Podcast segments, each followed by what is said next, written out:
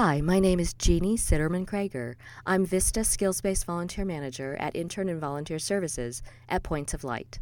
Today I'm discussing how to volunteer, and now I want to talk about how to reflect on your service.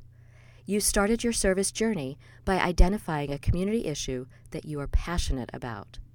Whether you plug into a service opportunity with an agency or create your own project, don't lose sight of your passion issue.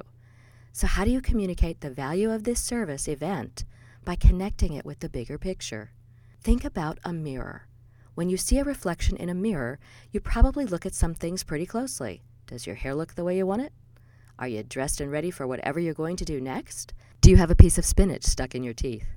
When you volunteer in the community, you also want to take time to look at things closely we call this reflection. Reflect to see how your service and the service of others volunteering with you has benefited the community. Think about your commitment to the issue, the work you did, how it affected you, the impact it made on the community, and future actions you can take to continue to change your world. For example, if you volunteer at a park, think about your experience from beginning to end. What did you see? What did you hear? What did you smell? Who did you meet at the park? What will you remember most about the people at the park? Then think about what you learned from volunteering. Maybe you learned about how the community uses the park, the programs offered there, and the ways volunteers can support the park. On a personal level, what did you learn about yourself? What did you learn about how you can make a difference to your community? Finally, think about what you want to do next.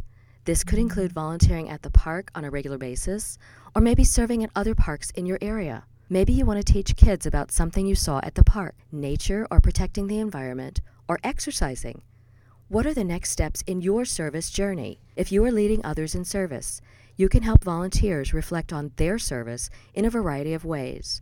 Volunteers can have a group discussion, write and blog about their experience, create an online photo journal of the activity, or respond to quotes about service.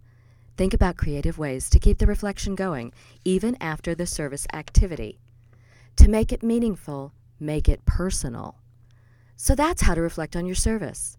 Up next, I'll talk about how to plan your next service steps.